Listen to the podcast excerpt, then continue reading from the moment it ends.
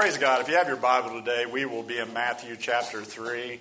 I will touch on Exodus 13, but I'd rather just get you right there into Matthew chapter 3 this morning. And it's kind of the genesis of this is what I taught on Wednesday night, if you were here, and talking about when Jesus was baptized in the water by John the Baptist. The Spirit of God came down in bodily form like a dove and dwelt upon him. And uh, I, will ask this question to begin. How many have ever been asked a question by the Lord? Anybody in here? The Lord speak to you and ask you a question? Absolutely.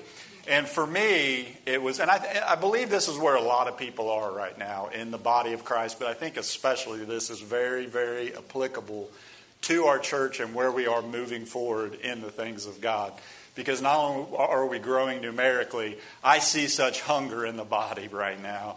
Anybody else hungry besides me?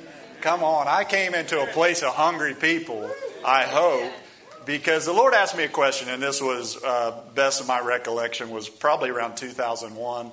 I graduated from Bible school. I was uh, working full time and also ministering at the church that I came from up in Ohio. So I had moved back to Ohio, working full time, helping my church out and uh, just seeking the Lord on what direction to go. And Lee and I, I think at this time, we're either just getting ready to be engaged or we were definitely dating at the time, moving towards an engagement. And I just, I, I, I was just seeking the Lord, and I felt led by the Lord to go on a little prayer retreat.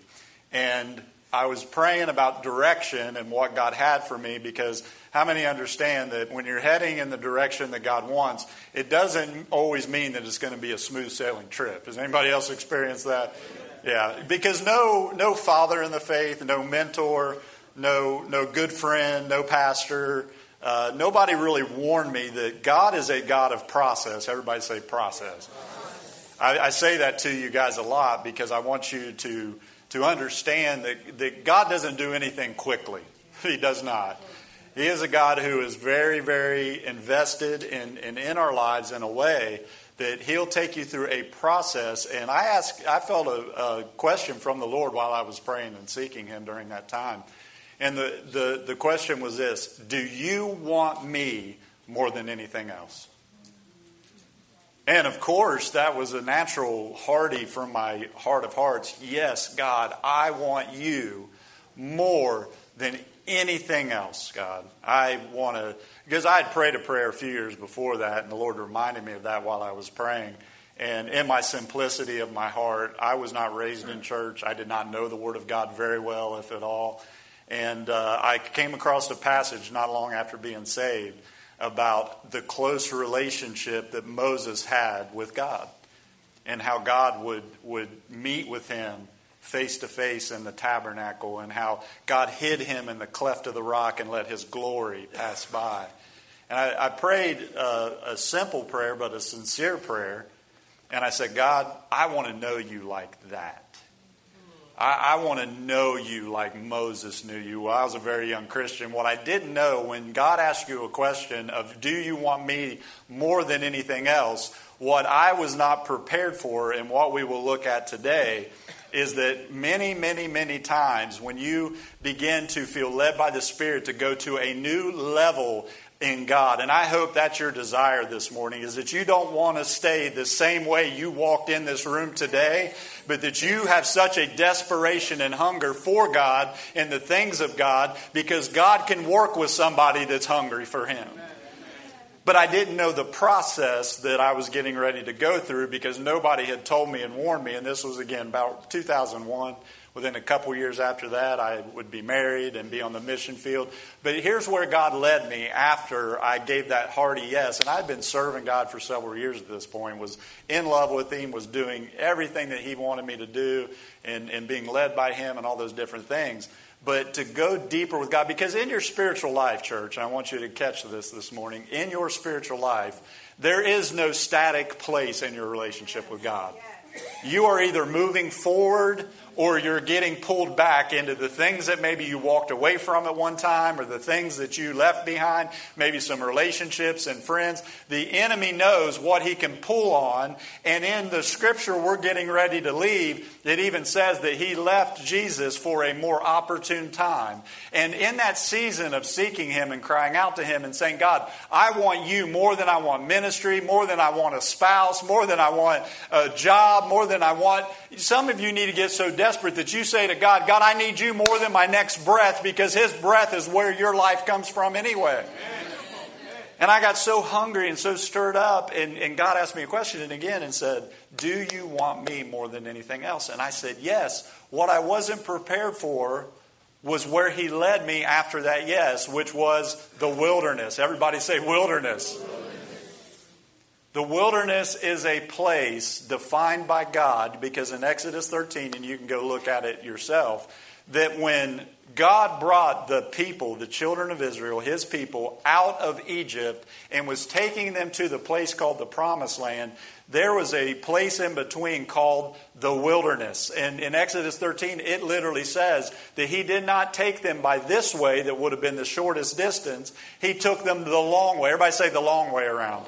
Anybody else in your spiritual life feel like you're taking the long way around sometimes? Absolutely. But the wilderness is custom created by God and for several things that we'll talk about today. But I'll tell you one thing in particular that it will do. And it says this by way of people of Israel in Exodus that were taken out of Egypt through into the promised land. And it said he took them that way to humble them. Listen, you're not going to get more of God until you let go of some pride. Pastor came to tell you the truth this morning that a lot of what's holding people back is what everybody else thinks about them. Well, what if they know I serve Jesus? What if, I, I see a generation rising up right now that doesn't care what their friends think. They care about Jesus and His kingdom. Listen, God can shake school systems with people like that. God can shake a community with people that are sold out, on fire, want nothing but Him.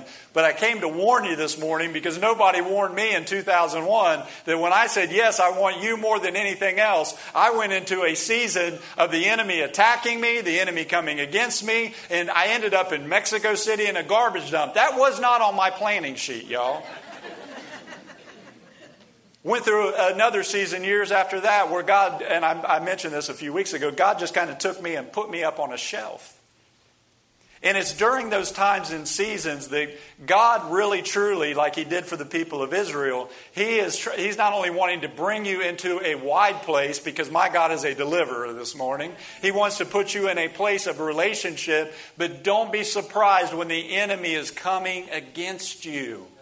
There are, I'm, I'm talking to many, many people that over the last two, three years, whether you were away from the Lord for a long period of time, or perhaps you've just given your heart and life to the Lord, say in the last six, eight, ten months, a year, two years, the, as many people as we've baptized over the last couple of years, we have a lot of new believers and, and people that made a fresh commitment to Christ, and you, you're no longer a prodigal, you're home. But let me warn you today, there will be bumps in the road. There will be times and seasons where you get into a place that feels like, God, I look around and it seems like, God, you made, you're on the other side of the world at this point.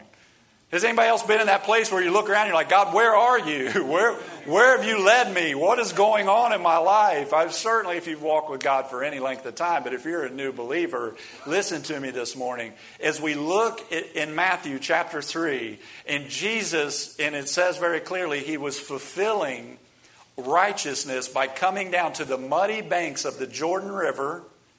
And he comes to John, and John very clearly and very succinctly just simply says, I'm not worthy to even untie your sandal. You're the Son of the living God. You are the, you're the one. I should, you should be baptizing me. I shouldn't be baptized by you. But the interesting thing about this eh, that we often miss, when John comes as one, a voice crying in the make ye straight the way of the Lord. And he's one crying in the wilderness and he's preparing. The interesting thing about this that we miss, and we look right over it, and, culturally and in Jewish history, Jews did not baptize Jews. Jewish people were coming to be baptized. Jews baptized proselytes who were of another culture and of another faith, and they worship this God or that God, and they have a revelation say, I want to worship the true God. And there was, there was all kinds of people that did that, that converted to Judaism during the years leading up to this point. But the interesting thing about this is Jews baptized. But here's, here's what I want to point out, and listen to me. This is a word from the Lord right now for many of you in this room. God is calling you to renew a relationship with Him. He is. What the Jews were doing was saying, if, if the Messiah is coming, we want to be right. And it was for the remission of sins. He was baptizing them. So Jesus comes to the banks of the muddy Jordan River. God has a plan in mind because, church, if, if, if I'm the Son of God, 40 days in the wilderness is not probably going to be on my agenda. I'm just speaking for myself, right? I, I'm talking like, I want a banner. The Son of God is here. And I'm here to do miracles. I'm here to tell you about the kingdom. I'm here to show you who I am. But we often misunderstand the seasons of God that we're in, and we don't get what God is trying to either work out of us because they had come out of Egypt and were free, but Egypt was still in the people of God. So God took them by way of the wilderness to humble them, to teach them how to completely rely upon Him and Him alone, a fire by night and a cloud by day. He was showing them who their God was and that their God could be trusted to come through, that their God could lead them by way of dry ground. Literally, Hebrews means, when the people of Israel were called Hebrews, it literally means one who crosses over. And the word I have for you this morning is God may have led you to a Red Sea or a Jordan River and you don't see any way crossed, but we have a God that can part Red Seas and part Jordan Rivers. But listen to me this morning. Anytime that you exit one thing, you have to let the old season die in the season that it was so that you can cross into something new and fresh that God has for you. Because so often we become so stagnant in our relationship with Him, and oftentimes it's because we missed a season where God was, was cheering us on and leading us to go to a new place, to go to a new level. Because here's the key this morning. Everybody say this I'm promoted, I'm promoted. in the wilderness. The reason that God would put you in the wilderness is because He wants to promote you to a new place in Him. Do I have any people want to go to a new place in God? Because I, this man does. I don't want to stay in the same place that I am. I want to continually be moving forward into fresh places of faith and fresh places of anointing and fresh places of relationship. Because, church, if you think you've got all that you need or all that God is offering you, buckle up. God has so much more. My job isn't to preach you into it. My job is just to make you a little bit thirsty and hungry for what God has for you. Amen? And I said, God, in that season, I want you more than anything else. Stay in Matthew 3, but I'm going to read Exodus 13, verse, verse 17.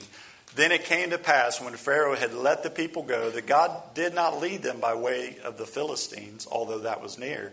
For God said, Lest perhaps the people change their minds when they see war and return to Egypt. Can I remind you, you're in a war this morning? Okay? If you don't understand that you are in a spiritual war, then you're already defeated. You have to know that you have an enemy. You have to also know that you're victorious in Christ already, no matter what the enemy is.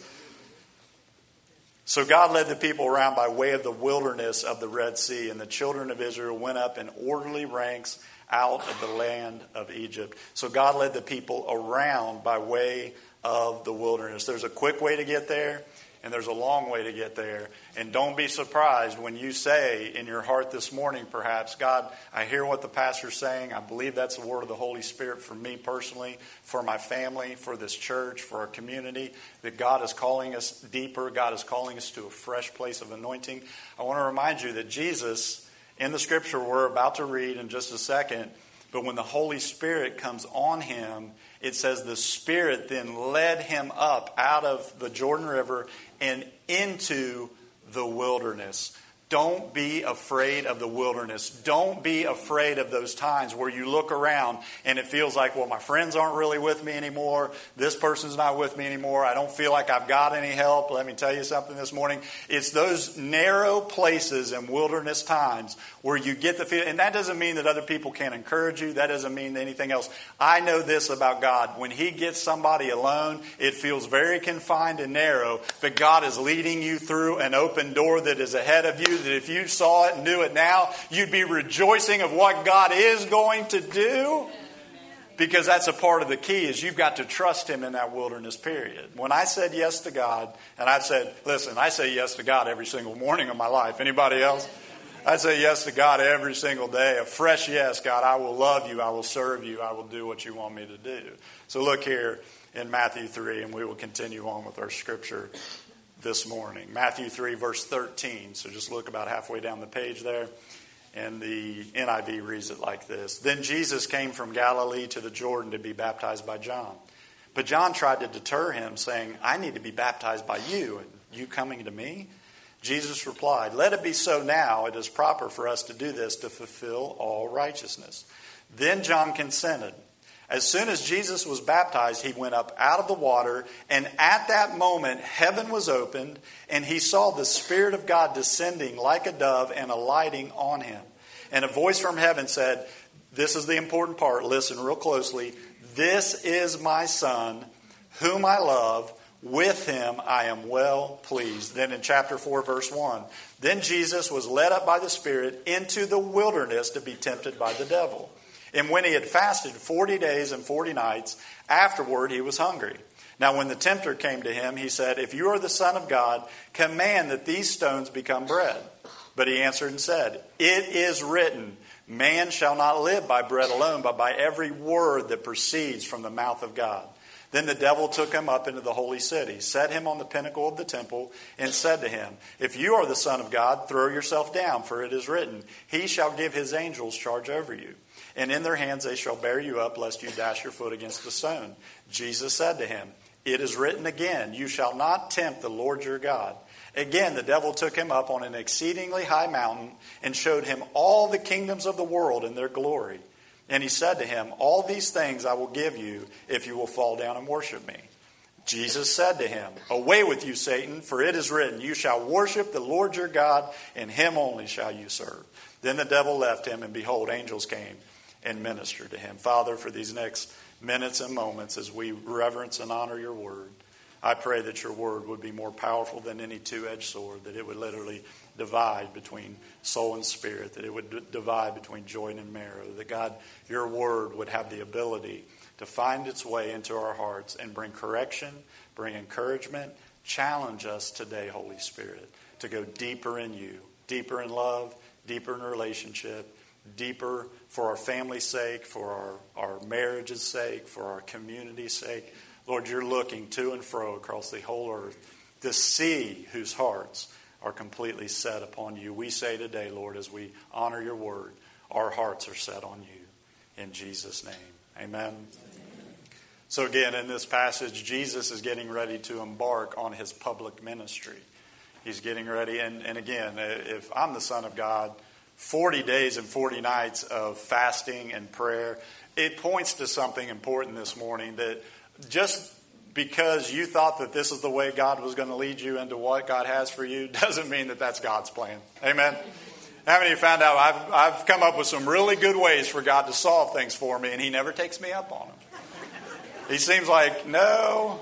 But it's funny, oftentimes our plans for our lives isn't exactly what God's planned for us. Again, I talked about how God led them into the wilderness for one main reason to humble them, and how humbling the Son of God, and, and, and, and, I want you to catch this. I talked about this a little bit Wednesday night, and I'll say it again because in this passage, Jesus is baptized to fill righteousness, he's filled with the Holy Spirit, and here, this is important. This is one of the most important parts.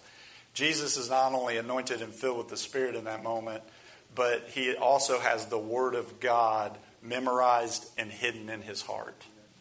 That's simple this morning, but if you're a young Christian, let me tell you the most powerful thing that you can do is to get the Word of God memorized in your heart because when you are in a wilderness, when you are in a battle, and the enemy doesn't come at opportune times, anybody else notice that? In other words, it's not those times when you're feeling like you could conquer the world and you've been reading your Bible for a week and everything's good and the marriage is good and the kids aren't acting crazy, which I've never had one of those times for 17 years. So I don't even know what that's like. But he never comes at those times. What times do he does he come? He comes when we're weak. He comes when we're discouraged. He comes when we feel like, well, you know, I, I can't find a good church to plant myself. I can't, you know, I, I, this is going wrong, that's going wrong. And after after 40 days and 40 nights, but I want to point this out because this is incredibly important in this story. And there's a lot of Christians that don't understand this. Jesus was fully man and fully God. Amen. He was just as much just as much God as if he wasn't man at all, and he was just as much man and human divine. He is the second Adam. Amen. So, what you see in this story is something that you would read and say, well, that was Jesus. And, and he used his divinity to conquer the devil. I want to point out that Jesus didn't use anything that is not available to you and I. Because you've got the Word of God, you've got prayer, and you've got a Holy Ghost deep down on the inside of you in order to defeat what the enemy would try to pull. And when you're in the wilderness like Jesus was, the temptations that, that, that the enemy threw at Jesus was for different reasons, but one of the main ones is he was trying, everything that he tempted Jesus with was already going to be Jesus's after he sacrificed himself on the cross for your and I's sin. It was all going to be his anyway. What he was trying to do is try to get Jesus to circumvent the process of God.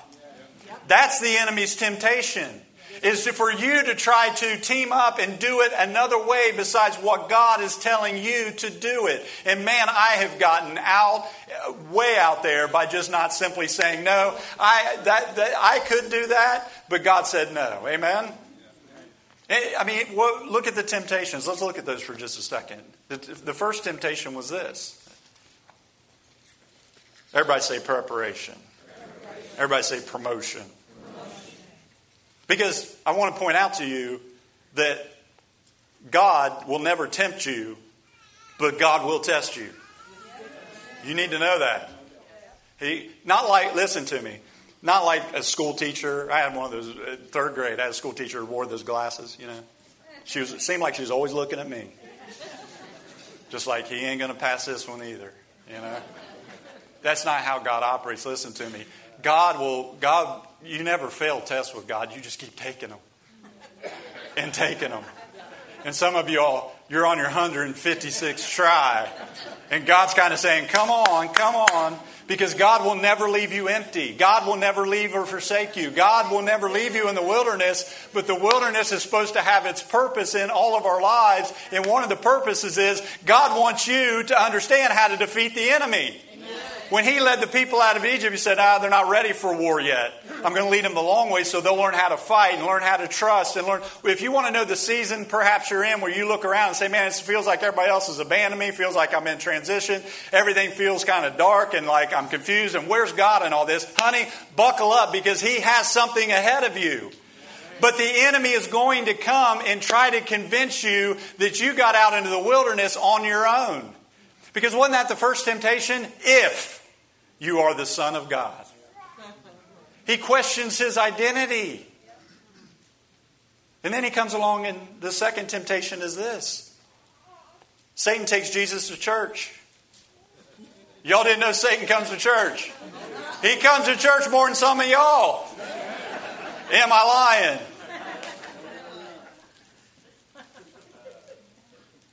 Jesus, Satan's temptation was for Jesus to throw himself so something supernatural would happen.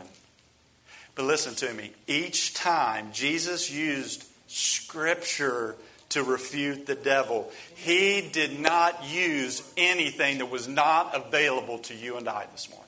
Amen. Absolutely nothing.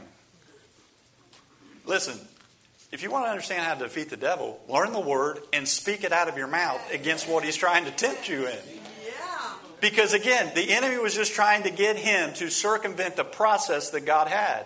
And some of you have been stuck in process for so long that you forgot that the process was meant to be your promotion. You just haven't gotten there yet because you haven't learned everything that God wants you to learn in it. When I said yes to God, Yes, God, I want you more than anything else. Again, I had not buckled up and prepared myself that I went directly into a wilderness, directly into a time of, of temptation, directly into a time of attack and I thought, man, if this is what a yes to God means, listen, if you've been sold a bill of goods about Christianity that come to Jesus and it's all it's all cupcakes and Twinkies, it's not. It's warfare, it's fighting against the enemy. And listen, we're living in a culture that looks down and actually there's a hatred forming for people that believe truth anymore. So we don't need to be Christians that don't know how to fight the enemy. We need to know how to overcome him. So then, temptation three, he takes Jesus and shows him all the kingdoms of the earth. It's my opinion, definitely an opinion. I believe that, that Satan, and, and Jesus did not refute his being able to offer these things to him. He just wanted Jesus to do it in a way that wasn't ordained by God. Okay? But I believe he showed him past, present, and future every kingdom of the world throughout all of history. And Jesus is standing up there and he says, Every temptation was an attempt to get Jesus to bypass God's way of doing things into the enemy's way of doing things. And that's the question that God has for us regularly. Listen to me this morning. Are you going to do it God's way or are you going to do it your way? Are you going to do it God's way or are you going to do it your way? Because that's really the choice. That's the choice that Jesus was faced with in that moment. And again, to, to, to say it again, Jesus was fully God and fully man. Amen? But we see in the, in the Jordan River, there's more to it than meets the eye because Jesus and God wanted us to know that we certainly aren't sinless. Amen? He's the second Adam. Jesus is the perfect Lamb of God. He's sinless. But it also points to a lot of us live defeated lives because we think that that's just normal Christianity. I came to tell you, you can hear the Word of God in and over your life and let that Word, the same words that the Father spoke over Jesus, listen to me, He speaks over you because it is in these temptations that we see God speaking this over Jesus. So as Jesus is facing 40 days and 40 nights in the wilderness, as he's facing the temptation by the enemy, he's trying to get him to circumvent God's process in his life. And he speaks this over Jesus. How many understand God gave you weapons? Amen? If you don't know that this morning, God gave you weapons. He gave you a spirit on the inside, He gave you the word, and He gave you a voice to come against Him. So the, God has a plan, the devil has a plan, and Jesus was at his very weakest, and that's usually when the t- trial comes. So, what God has equipped us with to combat the devil, what is it? What has He given us? One thing I love is that John was called a voice in the wilderness. Listen, if you're in the wilderness today, you're going to hear voices, but one's the enemy and one's God speaking over you, and you need to tune yourself into what God's saying. And it's hard to do sometimes. There's a lot of voices in the wind. Amen. There's a lot of voices that we can listen to. Number one, he says over him, and these are weapons that you can use in your wilderness season. And, and if you're not in one now, I'm telling you, honey, buckle up because there's, there's, always, there's always a fresh test coming. Amen. There's always a fresh thing that God's trying to bring us to in a new level in Him. Everybody say, This is. That's the first thing that He spoke to His Son, Jesus. When God was doing for Jesus was giving him his identity. Everybody say identity. Listen, if you're going to make it through wilderness seasons, hard times where you're constricted and you feel like God, it's just you and I going through this. If you're going to make it through those wilderness and get promoted on the other side, listen, what the enemy is going to try to do to you is not tell you who you are, he's going to try to tell you who you're not. Right? He comes. He comes to Jesus if you really are the Son of God. So, back here at the baptism, the Father is speaking very clearly as a weapon, arming Jesus, who we have the same Spirit, we have the same Word. And listen to me, we have the Word of God deep down in our heart. And what God is speaking over some of you this morning is you've allowed the enemy to define you and not God.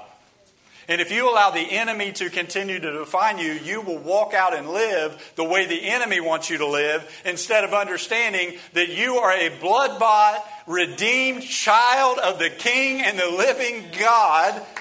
Because he says, This is.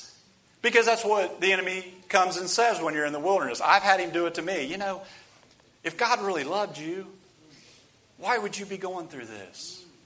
If God was really so good, then why did that person pass away unexpectedly?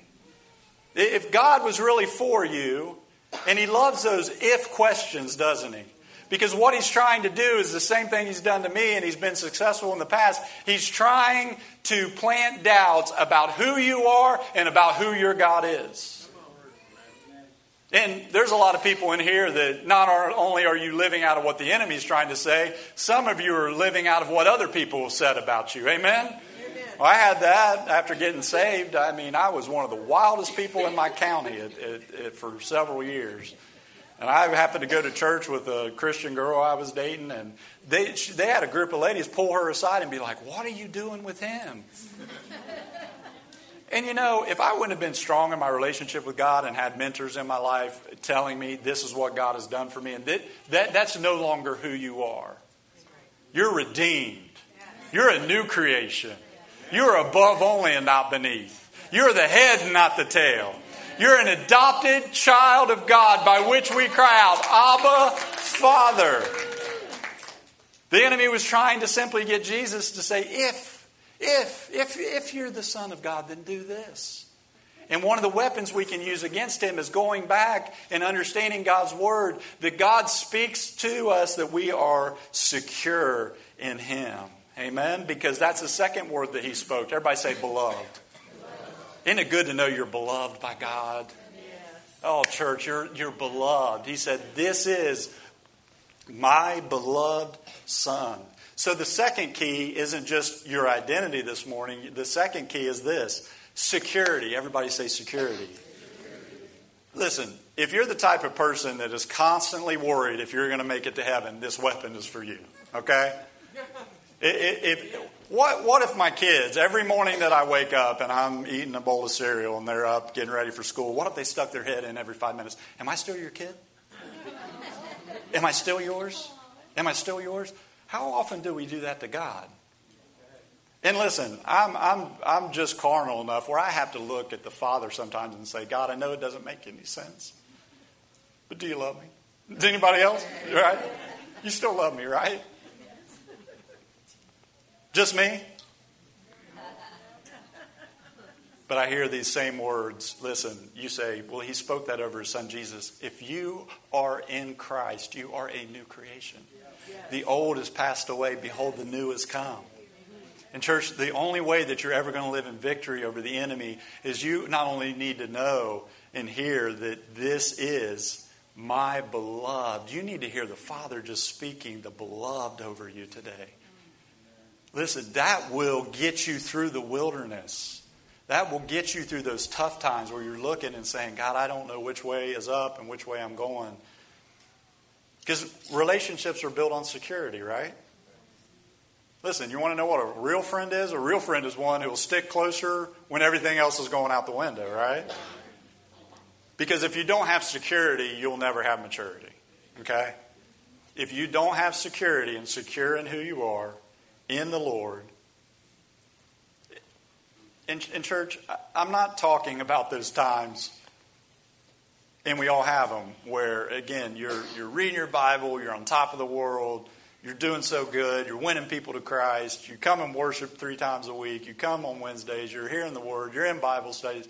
Church, I'm, the security are for times when you've blown it. Does anybody else besides me blown it? Look, you clicked on that that you knew you shouldn't click on.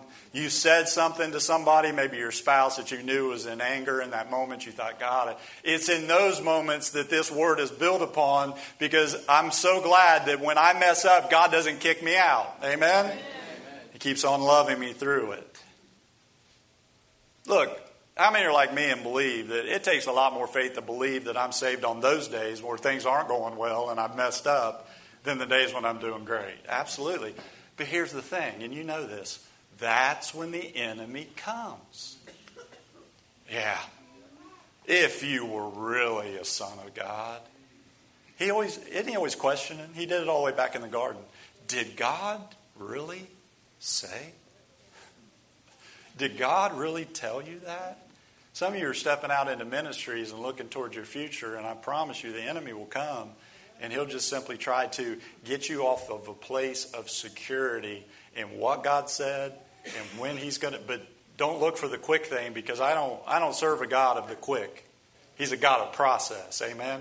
We're always wanting the quickest route. We're always wanting the shortest distance. We're always wanting the easiest path. But if you're serious about this Christianity thing, it's not always going to be an easy path. There's going to be times and seasons where, like Jesus, 40 days and 40 nights in the wilderness, going towards his purpose and the plans that God has. Number three, he calls him son. Everybody say son. Now, this is God speaking authority over Jesus' life. Everybody say authority. Listen, a son in that day did not just mean offspring in a natural way, the husband and wife. It, it, didn't just mean that. In that day, being a son meant you had all access to all the power, all the authority, and all the resources of the Father. Are you hearing me? It meant that you had access to all the power, all the authority, and all the. Re- In other words, if it was your father's, then it, when you were called son, it became yours. And the interesting thing about their culture, Roman culture, Jewish culture, a lot of cultures at that time, when people had a son, they were given over to a tutor for a period of years usually up until about 16 years old. In, in those cultures, a lot of times, they weren't even considered a son until they were presented back to the father, okay? And presented to the father, and now he says, You are my son. And what, the, what that meant was everything that I have is everything that you have. You need to understand when you're fighting your way through the wilderness, everything that God has by a child, you have it today. You have authority. You have resources. You have spiritual power. Why? Because you're beloved. And God never leaves us unequipped. So when God is calling him my son, he wasn't just calling him a servant. He was saying, This is my son with all of my resources. And listen, you need to just simply connect the dots between you and Jesus. So, how do I do that? If you've repented of your sin and you've received Jesus into your heart, guess what you are? You are a child of God. And connect the dots between you say, well, that was Jesus. Jesus, the Father was speaking that over Jesus. If you never hear the, the, the Father speaking this over you, you're going to be unequipped for warfare. You're going to be unequipped for the lies of the enemy. You say, How do I know the devil's lying? If he's speaking, he's lying.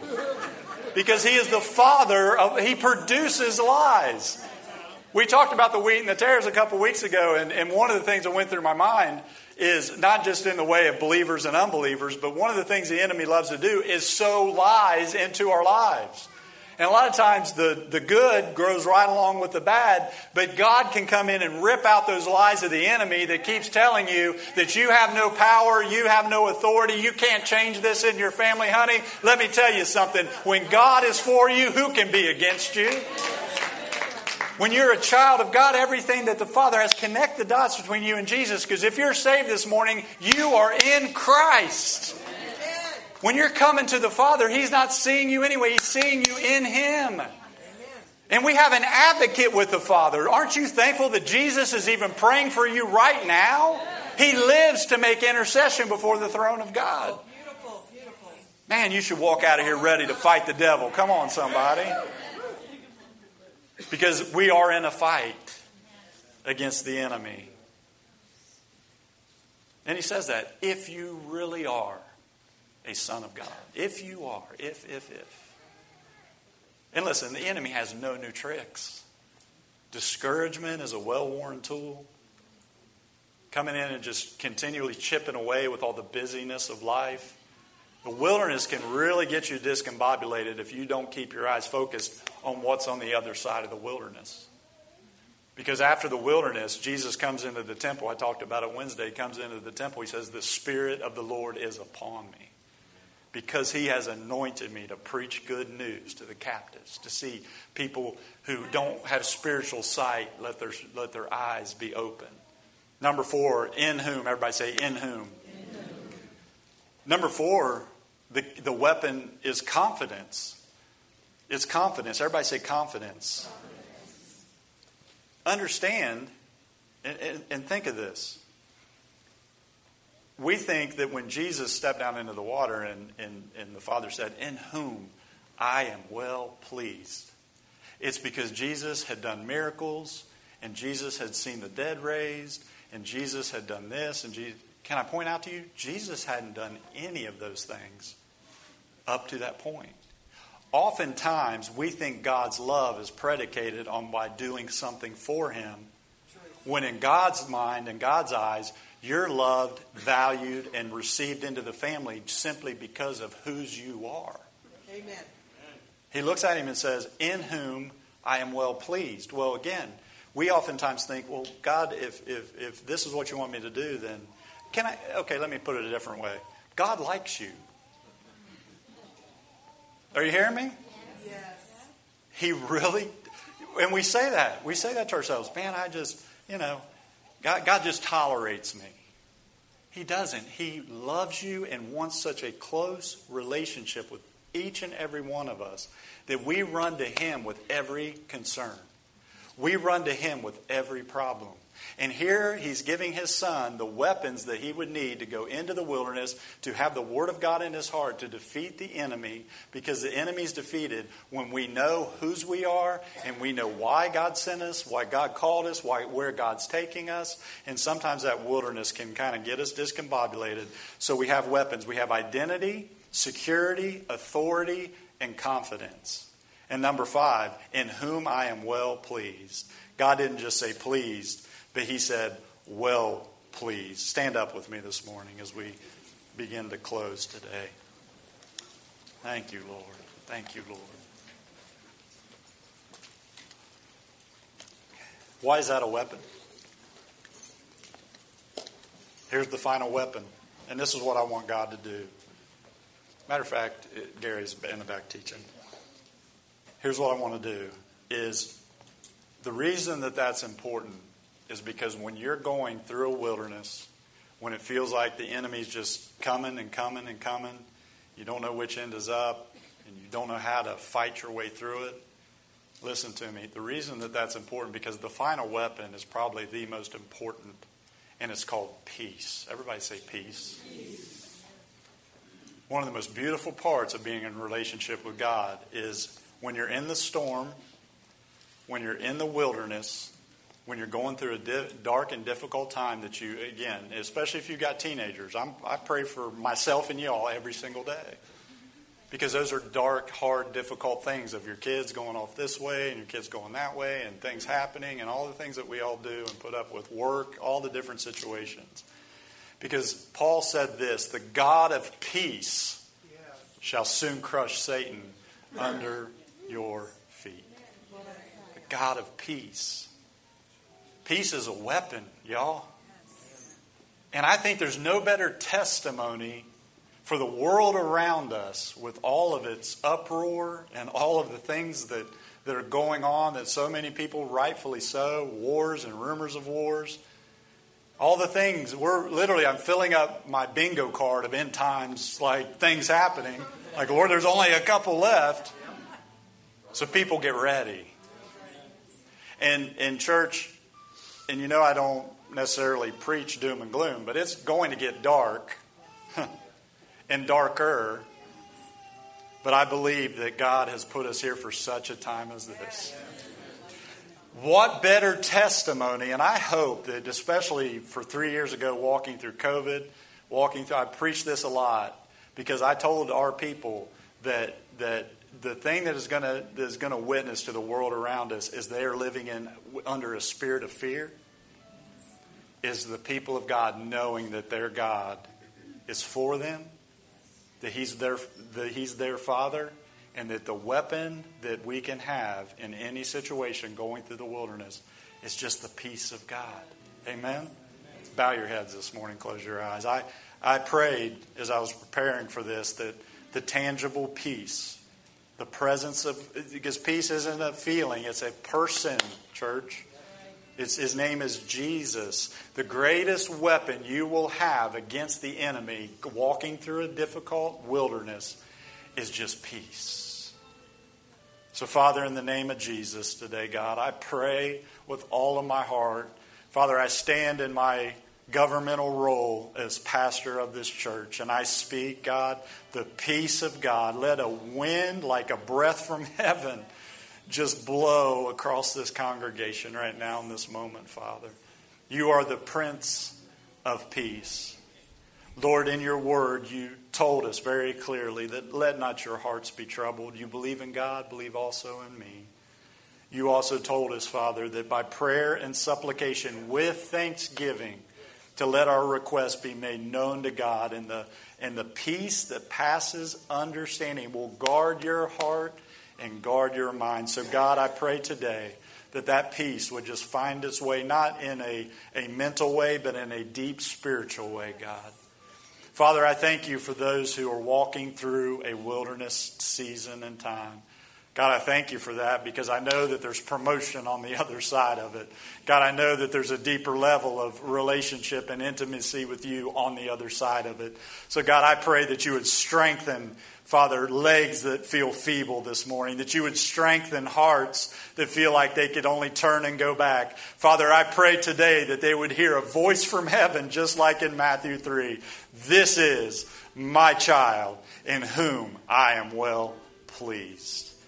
God, we understand the only thing that pleases you completely is faith in your goodness, faith in the blood, faith in the cross and faith that God, no matter what we see around us with our natural eyes, Lord, you will never leave us and you will never forsake us. We are armed with the Word of God. We are filled with the Spirit of God. We have the blood of Jesus applied to us from the top of our head to the soles of our feet. And God, we walk in victory today, Father.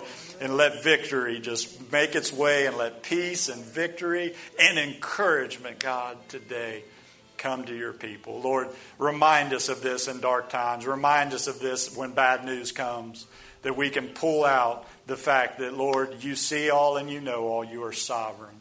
And you have us in the palm of your hand. We are continually before you. Our names are engraved. Somebody needs to hear that right now. Your name.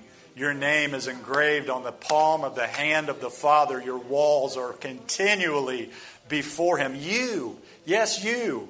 You. He loves you. Had a word that was spoken to me just a little bit ago, and it was the scripture that says, Paul I know, and they, those guys I know, but who are you? Listen, everything I've talked about is because I am in a relationship with God that I started 23 years ago, 26 years ago now. I just had a moment where the Holy Spirit opened my eyes and I saw my sinful condition.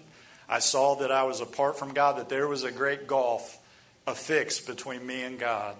And there was no way that this sinful man could ever get to Him until I looked upon the Lamb of God, until I looked upon the sacrifice and the blood of the cross. And I started my relationship with God in that moment. I want to ask this question that does, does, you say, Well, I know who Jesus is. Does he know you? Because that is eternal life, that he knows you. So, with every head bowed and every eye closed, to ask the question this morning Are you right with God? This is not a time to be living halfway in and halfway out, church. We are living in times where you've got to be completely sold out for the cause of Christ and his kingdom because you will not make it through the days and years ahead unless you have a deep reservoir of the oil of the Holy Spirit in your life. You need to keep your lip your lamp trimmed and filled with oil, ready for the shout of the bridegroom. Let me ask this question, who wants to give their heart to Jesus today? I'll just make it that simple. Anybody in this room say I need to get right with God. He's been dealing with me. Amen. Amen. Amen. Thank you, Jesus. Thank you, Jesus. Thank you. Let's all pray this together. There's about eight people giving their hearts to the Lord today. Let's pray this. Heavenly Father, I hear your word. I hear your invitation.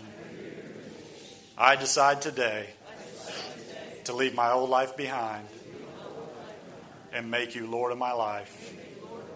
I repent of my sin. I ask you to forgive me, wash me clean, come into my life. I believe today that you are the Lord, that you are the Savior, and that you've invited me into relationship with you. Come into my life, change my heart. In Jesus' name. Amen. Let's praise God for salvation. Hallelujah. praise Jesus. Well, I want to do what I always do on Sundays is to bless the people. As my role as a pastor, I just want our families to be blessed, for us to uh, walk in the ways of God and the blessings of God. So just lift your hands right there where you are and let your pastor bless you. Father, we are blessed coming in, and I pray we will be blessed going out that God, we are blessed at work and we are blessed in our homes. Father, today we join our hearts together as the parents and adults in this church, and we pray blessings over our children and our children's children. Generations to come, Lord, if you tarry, we'll be blessed by the hand of God. Father, I pray your protection around all the believers here, that, Lord, there would be a hedge about them, that angels would surround them continually. Father, those who are heirs of salvation, let their angel be close by, and let the angels guard them in every way and bring us back together at your appointed time, Father. God, we love you, we praise you, and we give you all the glory today. This is the day you have made. Father, we will rejoice the rest of the day in your goodness and your mercy. In Jesus' name, and all God's people said, Amen. Amen. Go in the name of the Lord and be blessed today. God bless you.